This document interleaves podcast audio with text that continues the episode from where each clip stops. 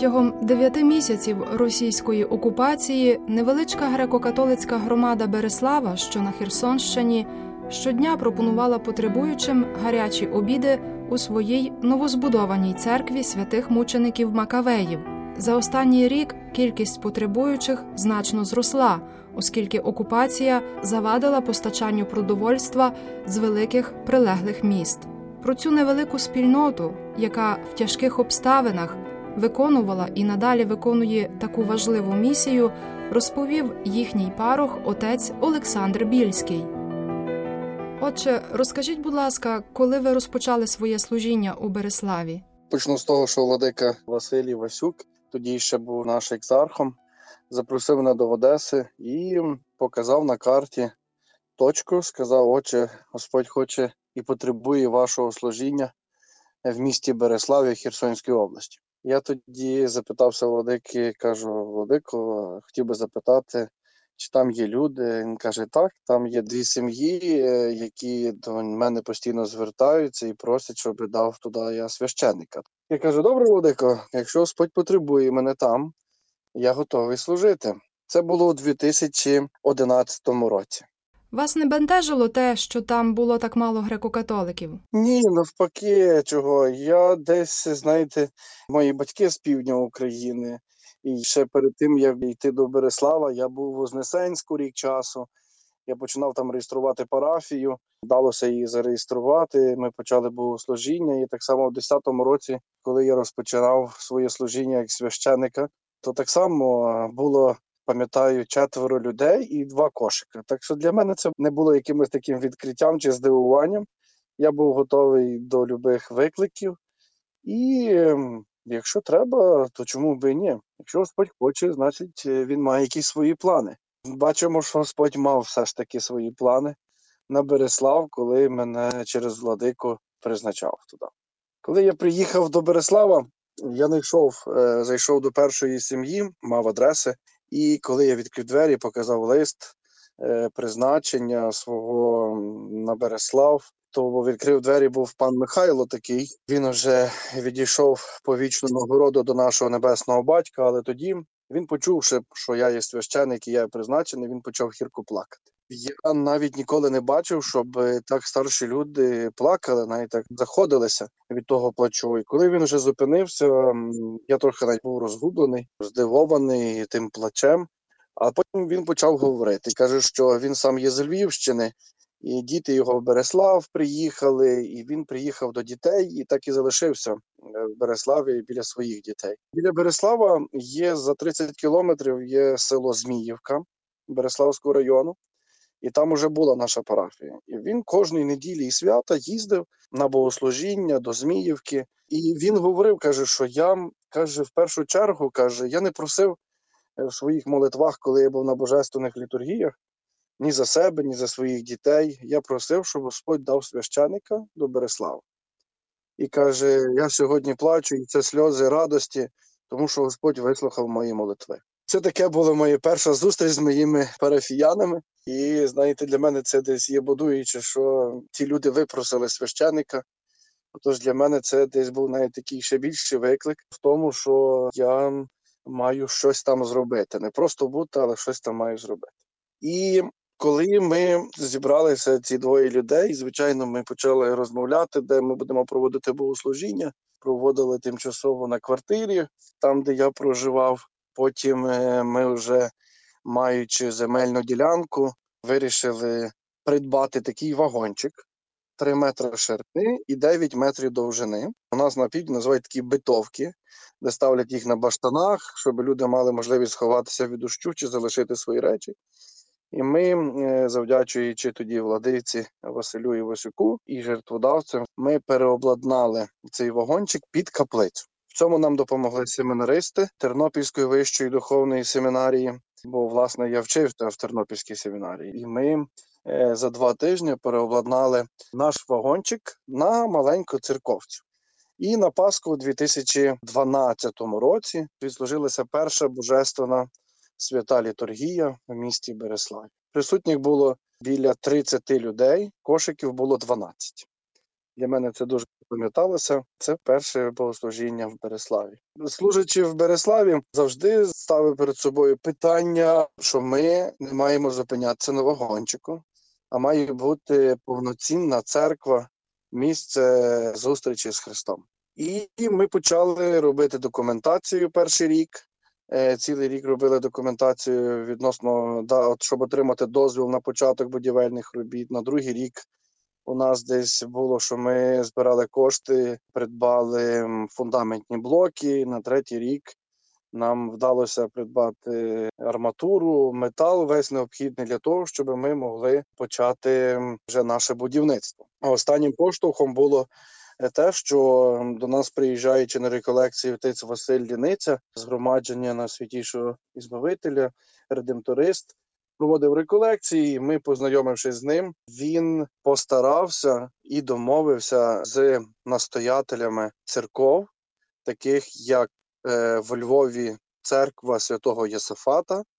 е, Миколая Чернецького і церква Новояворівськ, проводячи там збірки, нам вдалося назбирати 150 тисяч гривень на той час цих трьох парафій. І в 2015 році ми вже почали будівництво.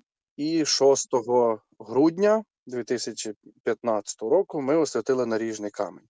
Тоді вже був наш е, екзарх владика Михайло Бубній, і власне він цей камінь освячував. Потім, їздячи по західній частині України, звертаючись до різних благодійників і збираючи кошти, одна сім'я, виїжджаючи до Канади, просила про молитву, щоб Господь допоміг бути їм разом з чоловіком, бо чоловік виїхав, а вони хотіли бути разом з дітьми, цілою сім'єю, і вони просили в Бога про молитву. І ми молилися на парафії, е, щоб Господь вирішив їхні питання. А потім вони, зателефонувавши через деякий час до нас, сказали, що Господь вислухав молитви, і вони сказали, що ми хотіли будувати свою хату, але ми виїжджаємо до Канади і кажуть, отче, там є адреса. І 40 тисяч цегли ми жертвуємо на церкву. Потім ще на наступний рік владика, звертаючись нас Михайло Бубній, до різних благодійників, організацій благодійних за кордоном і в Україні допоміг нам, щоб ми вимурували стіни. На наступний рік нам спільними зусиллями вдалося накрити нашу церкву. Ще через рік нам вдалося поставити вікна, зробити зовнішні, потім ще роботи, внутрішні. І дякувати Богові, наша церква на даний момент вже майже готова для освячення. Там ще залишилося положити плитку, і все. І навіть в минулому році блаженніший Святослав був запрошений на освячення церкви 14 серпня. Саме це число, тому що наша парафія названа в честь мучеників Макавейських. Але, на жаль, прийшла війна. Скажіть, будь ласка, як виникла ідея започаткувати їдальню для бідних у Береславі? У 2021 році у нас було таке цікаве запрошення від української освітньої платформи, де проходив такий курс навчання, і це називалося програма Активна церква в громаді. І ми якось бачачи тоді в часі пандемії, це було бачачи велику потребу в тому, що люди шукали їжу по смітниках, і людям, особливо які були лежачі, які не могли виходити з своїх домівок, що вони потребували їжі. І ми написали такий проект на благодійну кухню, яка називається П'ять хлібів і дві риби. Це була символічна назва, тому що знаємо історію той момент, коли Господь учні прийшли до Христа і кажуть: Ісусе, відпусти їх, хай собі підуть поживи куплять. А Господь каже: Дайте ви їм. Вони були навіть здивовані, апостоли кажуть, але що ми можемо дати? У нас тільки п'ять хлібів і дві риби. І ми десь так само, ми напевно, хіба тільки мали тих п'ять хлібів і дві риби, більше нічого з нашими можливостями. Адже сама парафія наша є невеличка, біля 30 людей була. І десь починати якісь такі великі справи ми не мали можливості, але просто віддали все в руки Божі. І дійсно Господь поблагословив тих п'ять хлібів наших і дві риби. І 3 жовтня 2021 року ми відкрили нашу благодійну кухню. Тоді той грант від української освітньої платформи. Ми тоді отримали кошти тільки на придбання холодильника і плитки. Потім такий благодійний фонд митрополита Андрея Шептицького нам допоміг в придбанні необхідної посуди. для нашої кухні, а парафія святого архістратига Михаїла в місті Болонії, де парохом є отець Михайло Бойко. Вони своїй парафії допомогли нам придбати столи, стільці і все, що було необхідне для відкриття нашої кухні. На початку ми тільки годували людей кожної неділі. Ми тоді столи ми ставили на дворі під церквою, ну, годували їх на дворі. Нас тоді кожної неділі приблизно було обідів біля 40. Біля 30 людей приходило безпосередньо до нашої церкви, харчувалися, а 10 обідів ми розвозили для тих лежачих, які не могли собі приготувати їжу. І це відбувалося кожної неділі, але ми годували на дворі. А коли вже власне прийшла війна 24 лютого, тоді мене не було в Береславі. Я був на черговій збірці в місті Стрию. І коли я дізнався про початок війни, я зразу вирушив до Береслава і не міг уже доїхати, тому що мене не пропустили. Сказали, що небезпечно, що там уже до міста зайшли російські війська. Так пробував десь до три рази їхати, і три рази мені не вдавалося. І я дав собі на спокій, і потім, напевно, зрозумів, що Господь, е, можливо, від чогось беріг або готував мене до чогось іншого. І тоді, 27 лютого, ми в телефонному режимі зібралися з нашою командою, нашими волонтерами, які є при нашій парафії, при нашій кухні, які є з Береслава. І я запропонував, щоб ми відкрили нашу кухню на щодень. І тоді, власне, прийшла така думка, щоб годувати не на дворі, а годувати людей безпосередньо в церкві. І можемо сказати, з 28 лютого по сьогоднішній день в нашій церкві люди харчуються. І, відповідно, наша церква кожного дня є відкритою, як і в окупації, і так само, коли зараз є деокупований наш Береслав. Отже, а де ви перебували в той час, коли Береслав був окупований? Я був в Миколаївській області, трошки ближче до них. Я не їхав за на західну частину України, бо я все ж таки думав і навіть свою торбу не розпаковував, бо завжди надіявся, чекав того моменту, що мені скажуть, що я можу проїхати і зразу міг сідати в машину і їхати. Чи була потреба в тому, щоб кожен день годувати людей? Це була м, Господь дійсно дав ту добру думку і нам дав ті сили, щоб ми могли зорганізуватися і дійсно відкрити кухню. Тому що кухня наша стала без перебільшення, можу сказати, одним із єдиних місць, де люди могли прийти і з'їсти чогось гарячого. В перший день, коли ми відкрили кухню, прийшло 80 людей. На другий день прийшло 90, а потім в інші дні кожного дня було по 120, по 130 людей. Навіть найбільше, що у нас було зафіксовано, це було 138 людей. Обід у нас є повноцінний. Це є перша страва, друга страва, салат і так само гарячий напій. І по можливості ми давали якісь солодощі. Тоді е, було світло, тоді був газ, але відповідно тоді, коли зайшли російські війська, не було таких моментів поставок продуктів. Просто реально люди не мали продукти за що купити. Не завозили продуктів, а потім ще пізніше і не мали грошей. Ну, на початку не мали можливості придбати собі продуктів. Тобто, уявіть собі, якщо так місто взяти маленьке містечко, його закрити на початку тиждень-два, знаєте, і ще є ті продукти по магазинах, є запаси, то вони ще якось давали собі раду. А чим далі, тим було більше велика скрута, тому що нема продуктів і нема за що купляти. Не маючи продуктів, е, вони звичайно не мали можливості готувати. А російські військові не перешкоджали діяльності кухні? Вони не перешкоджали, навіть вони пробували нас підкупляти, бо привозили перший раз допомогу, від якої ми відмовилися. Потім вони другий раз привозили готовий обід, де ми так само відмовили, сказали, що у нас все приготовлено, ми не потребуємо. Е, Вони так само це й забрали. Вони постійно приходили біля церкви, ставали, обшуки робили систематично, перевіряли документи людей, їхні сумки. Тобто вони постійно тримали нас в полі зору, але не перешкоджали. Скажіть, будь ласка, скільки мешканців тепер залишилося в Береславі? До війни було 12 тисяч населення. А зараз орієнтовно біля 4 тисяч. Так, багато виїхало і виїжджають, і ми заохочуємо навіть, щоб виїжджали, тому що ситуація в Береславі і правобережжя воно під постійними обстрілами. Тепер останніми часами це йде у нас е, авіація, яка просто не дивлячись нікуди, стріляють по правобережжю, руйнуючи будинки інфраструктури і так само будинки мешканців тих чи інших міст чи сіл. Ну і тому є велика загроза життю. Яким чином відбувалося забезпечення продуктами благодійної кухні? Як відбувалось? Ну, найперше, люди наші тоді ще була можливість виїжджати. Звичайно, люди не могли забрати все з собою, що вони мали, бо їхали машиною чи з кимось, чи самі. І вони зносили все, що мали, зносили до церкви. Це перше джерело наших продуктів було. Потім були такі моменти, коли людей вивозили з Береслава, перевізники, і вони назад поверталися.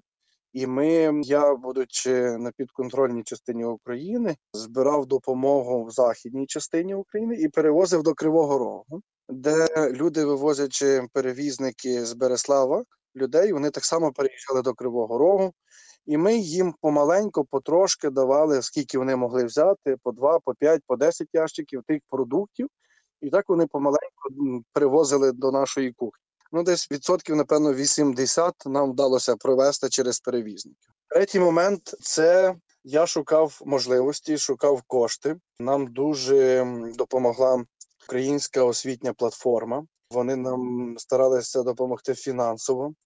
Е, Нам дуже допомогла східноєвропейська гуманітарна місія. Наш екзархат допоміг, е, де перераховували кошти. І всі люди небайдужі, які мали можливість, вони нас підтримували фінансово. І я вже потім, маючи можливість, перекидав кошти тим людям, які мали в Береславі продукцію. Що це мається на увазі? Ми за весь час від початку війни придбали м, 19 свиней.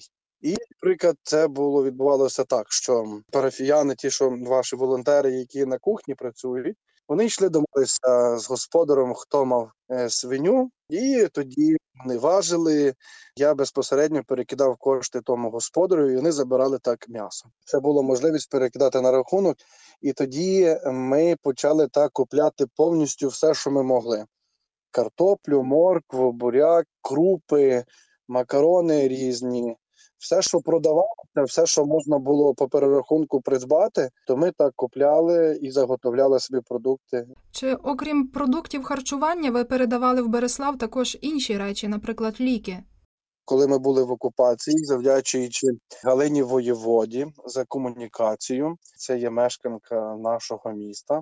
Вона маючи добрих знайомів і приятелів е, в Тернополі, медичного нашого інституту, вони старалися по максимуму заготовити ліків, де потім ми ці ліки, так само через тих перевізників, які вивозили людей, е, передавали для нашої міської лікарні міста Береслава. Шкода, що не всі ліки змогли ті перевізники перевезти, але більшу велику частину цих медикаментів ми передали для наших мешканців, які ліку... лікувалися в нашому місті, в нашій лікарні. Це було місяць, напевно, десь липень. Так що нам ми десь фактично змогли ну, забезпечити лікарню на цілий місяць тими медикаментами, е, що вони потребували.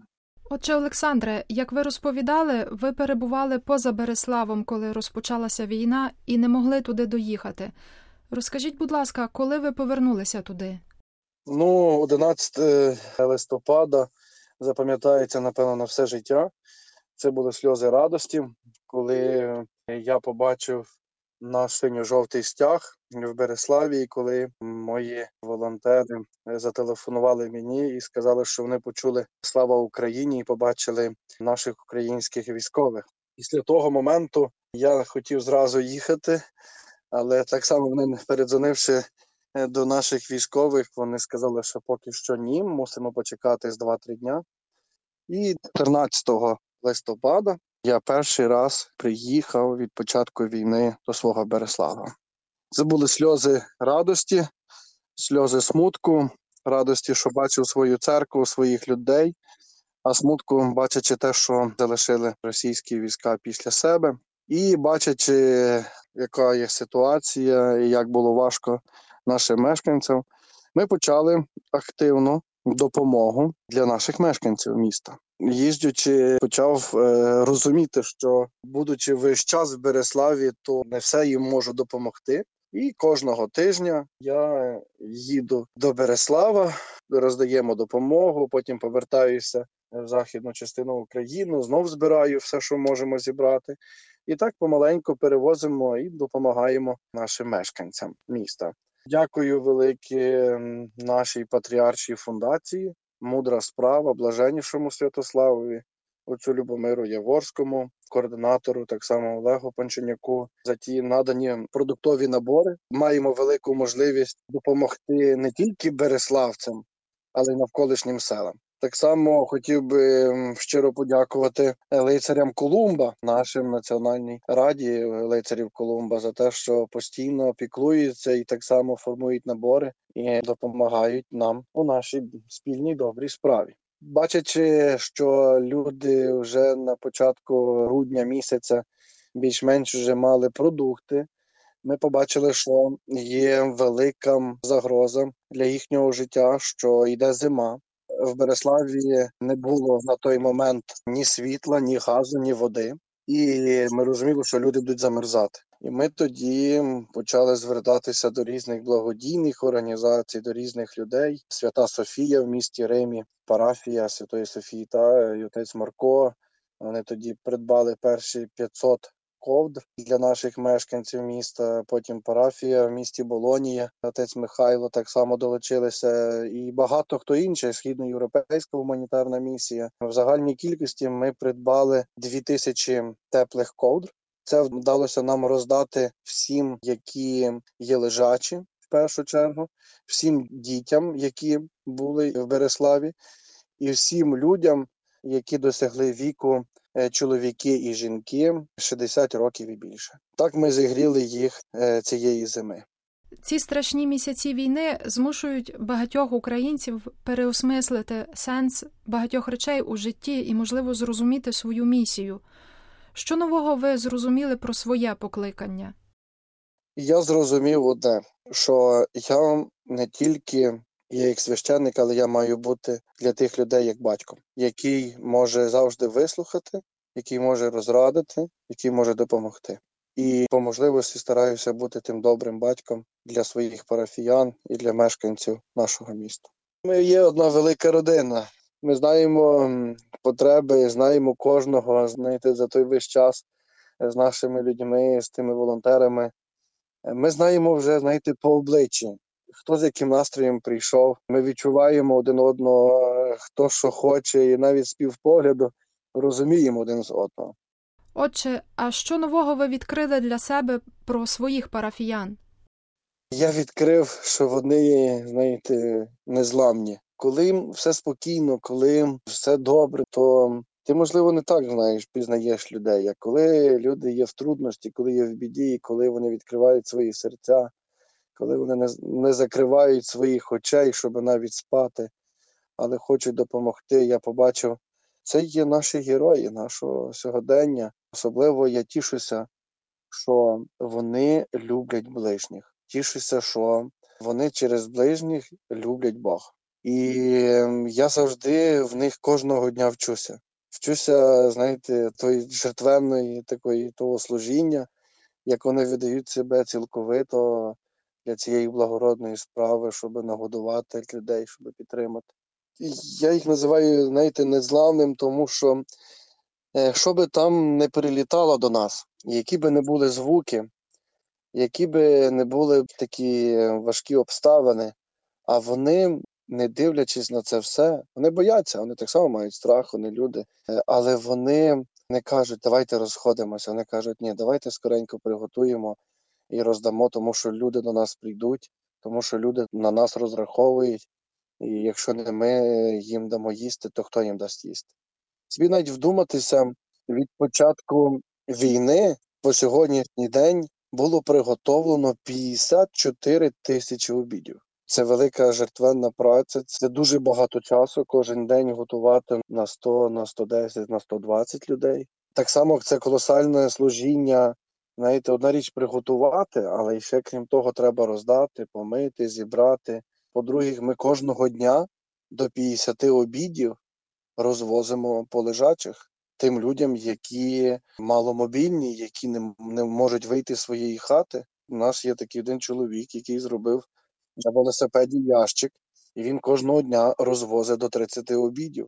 Йому на це йде до трьох годин часу. Соціальної служби нашої Береславської вони так само кожного дня приїжджають, так само розбирають 20 обідів і це все розвозять. Я, чесно кажучи, навіть деколи фізично в мене опускаються руки е, після втоми в переїздах, після тих напружених днів, коли шукаєш ту допомогу, грузиш, перевозиш. Але коли я приїжджаю до Береслава і дивлюся на них, то е, Господь дає сили, сили в тому, щоб ще більше можна було зробити. Вони змучуються, але я дивлюсь на них, як вони жертвенно себе віддають. Вони для мене є таким прикладом. Було інтерв'ю з отцем Олександром Більським, парохом греко-католицької громади в місті Береславі, при якій діє благодійна кухня, що допомагає найбільш потребуючим мешканцям цього містечка у важких обставинах війни.